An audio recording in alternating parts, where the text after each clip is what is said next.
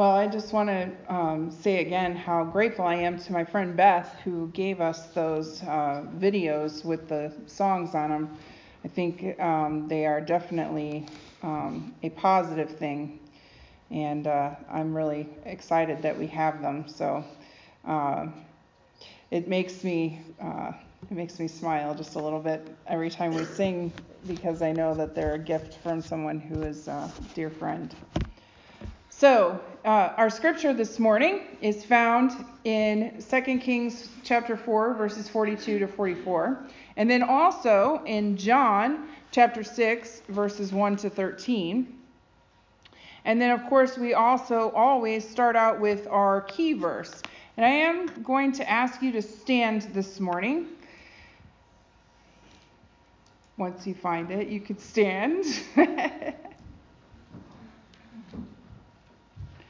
John 3:16 says, "For God so loved the world that he gave his only son, that whoever believes in him should not perish but have everlasting life." 2 Kings chapter 4 verses 42 to 44. A man came from Baal Shalishah, bringing the man of God 20 loaves of barley bread baked from the first ripe grain, along with some heads of new grain. Give it to the people to eat, Elisha said. How can I set this before a hundred men? his servant asked. But Elisha answered, Give it to the people to eat, for this is what the Lord says They will eat and have some left over. Then he set it before them, and they ate and had some left over according to the word of the Lord. And then, if you will flip over, I have it bookmarked, so it's going to be fast for me. But if you would flip over to John chapter 6, verses 1 to 13.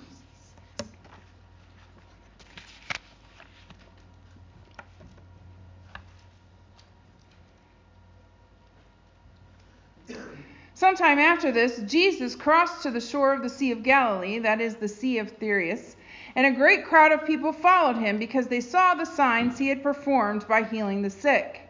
Then Jesus went up on a mountainside and sat down with his disciples. The Jewish Passover festival was near.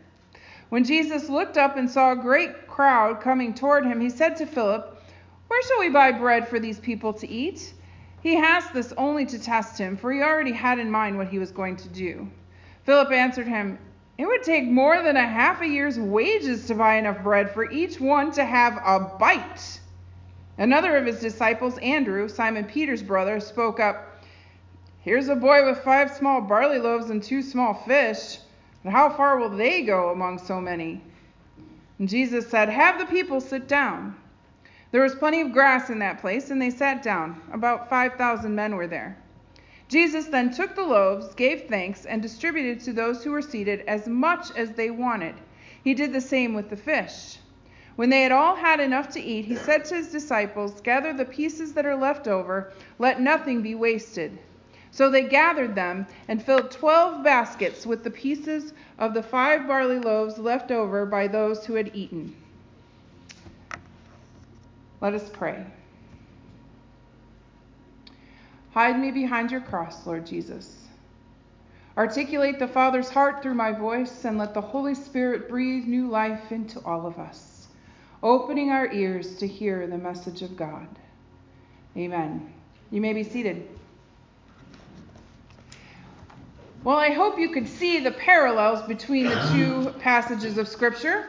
This story in Elisha, uh, in 2 Kings, which happens with Elisha way back in the Old Testament, uh, is a foreshadowing of what Jesus will later do in Galilee. It is an interesting way to look at Elisha and Jesus. Elisha, who is a prophet of God and who has been called to tell the people that they are not following God very well. In 2 Kings, he follows after Elijah.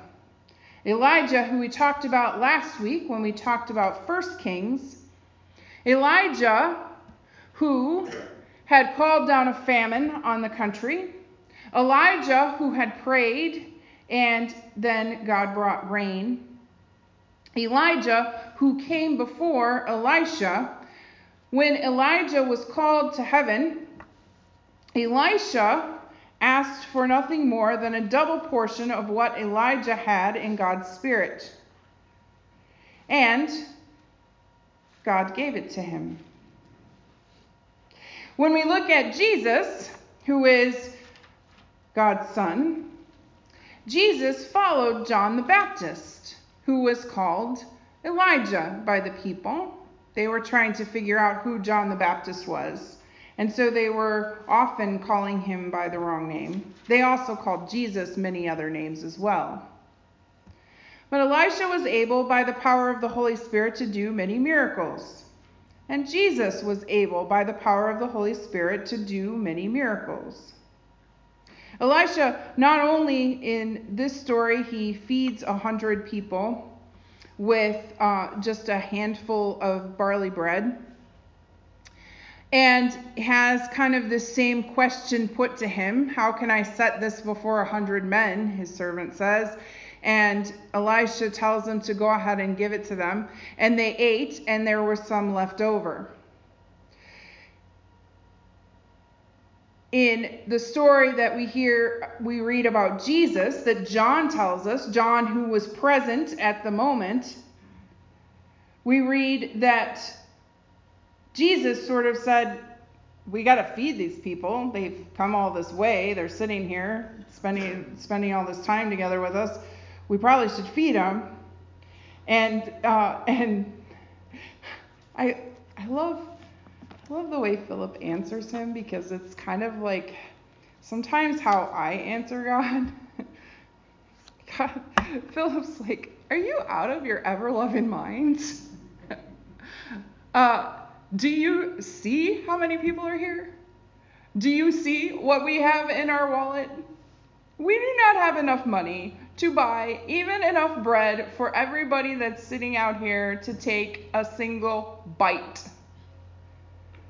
And Jesus is like, slow your roll, Philip.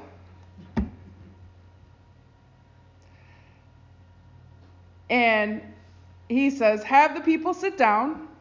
Andrew comes up with you know, five loaves of bread and a couple of fish. And he's kind of like, I don't know what you're going to do with this. It's not very much. And Jesus proceeds to feed everyone, and not only feed them, but have leftovers. But what's fascinating about this is not so much that it happened, because that is still a fascinating thing. It's fascinating whenever we read about God's abundance in his care for his people. But it is the fact that it was not the first time that God had showed up to feed his people and then gave them more than they even thought they had in, to start with. Elisha's story is a story about people who are waiting for God to act they are waiting for God to be present in the middle of what they're dealing with. They've been at war for a very long time with a country called Aram. They have had multiple instances of high taxes and very difficult kings. All the things that Samuel had warned them would happen when they got kings have happened, and now they're having all kinds of challenges because of it. And Elisha has this group of prophets that he's sort of taking care of.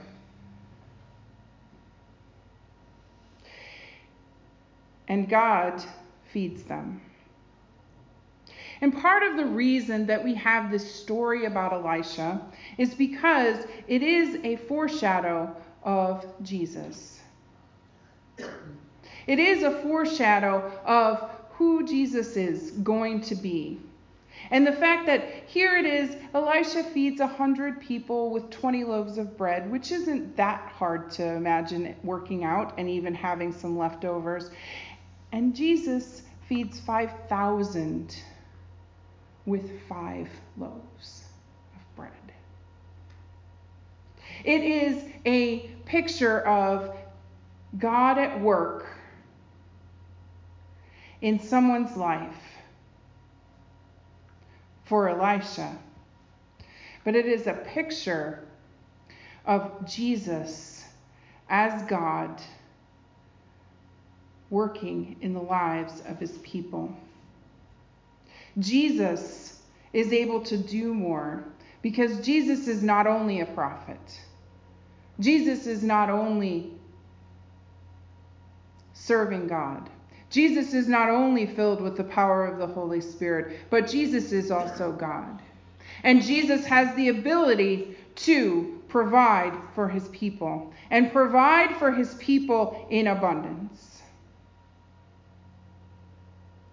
Throughout the history of Israel, and we'll read more about different things that happen throughout as we continue our series. The kings come into power and they disobey. And the people of Israel move further and further and further away from God's intention. And God says, even in the middle of that, I will provide, and I will provide more than you have a reason to expect. God is faithful. That's the message of First Kings and the message of Second Kings and the message of all of Scripture. But not only is God faithful, but God also, where He provides, God provides in abundance. And we can see that in the story of Elisha, and we can see that in the story of Jesus, and we can see that in our own lives. When we are faithful and we follow, God provides. You know, we have uh, and are having conversations about all of the things that we need here at our church. And I think about how often we look at the things that we need and we miss the things that we have. As I was talking about this morning, one of the things that I appreciate about Lisa is that whenever we have a conversation or whenever I'm feeling maybe a little bit discouraged or not quite sure of what we're going to do next, we can have a conversation and things start to turn. I like to think I do the same thing for her sometimes as well. but it's also because when we're in that place, what's happening is, is we're seeing only the need. And we're forgetting all of God's provision. We're forgetting the things that we have already gotten. And when we begin to see those things again and we see God's provision, we realize that what we have is not so much scarcity. It is not so much a little bit but it is a little bit that God can do much with. Amen. And that's the picture of God's love here.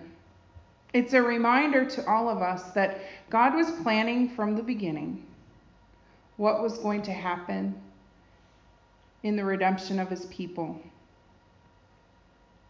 So many hundreds of years before Jesus, Elisha fed a hundred people so that when the people saw what Jesus did, they would recognize what that meant. And in Jesus' day, he fed 5,000 people with the little bit that they had. And it's interesting to me that in both of these stories, the bread that they served came from outside. Someone outside of the group that was part of uh, the inner circle provided for them, gave what they had, and then God blessed it, and God used it, and God made it for them enough and then some.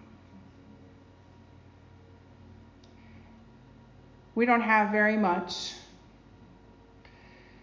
But what we do have, if we give it over, if we give it over to God, God will use it and God will make it abundant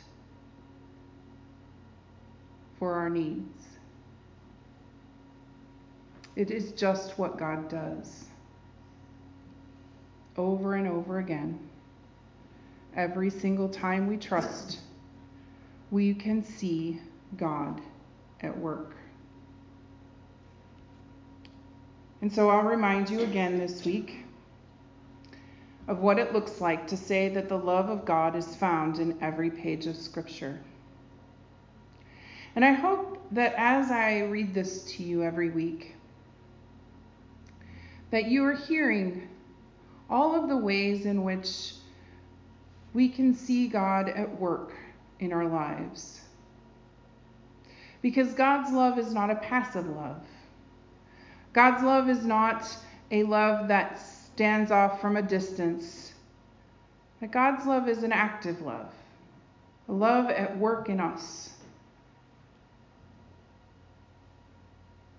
And so as I read this, it is a reminder that God has been at work throughout history, throughout time, showing us over and over again how much God loves. And what does it mean to say God loves? God loved us enough to create us, to form us from the dust. God loved us enough to let us fail, to let us choose our own way over God's, to let us chain ourselves to sin and defeat and heartbreak and sorrow and death. God loved us enough to provide a rescue, a way back, through wanderers, murderers, adulterers, defaulters, promise breakers, foreigners, strangers, and lovers. God loved us enough to show us mothers, judges, kings, and prophets who loved and spoke for God and kept reminding us of the promise of redemption. God loved us enough to show us how evil and wrong continually mess things up and how obedience to God fosters holiness and bestows blessing. God loved us enough to send us Jesus, the only begotten Son of God, to preach and live peace, grace, hope, joy, and love. God loved us enough to see Jesus rejected, to see him die, to see him buried. God loved us enough to raise Jesus from the dead and send the Holy Spirit to remind us of all we have in him and empower us to live like him. God loved us enough to want us to live like Jesus, an abundant life, infused with all the work of all the fruit of the Spirit, redeemed, free, loved. God loved us enough to still let us choose our destiny. God loved us enough to promise the hope of forever, of resurrection from the dead, and judgment. God loved us enough. God loves us enough God will always love us enough. For God so loved the world, God loves you. God wants you to know it. God wants you to live in it. God wants you to be able to love others because you know you are loved. And God's love is expressed to us every week most tangibly as we gather at this table. The Son who died and yet lives gave everything so we could know the depth of God's love. So come, drink the wine, eat the bread. Know you are loved. God loves you. Go, love the world with him.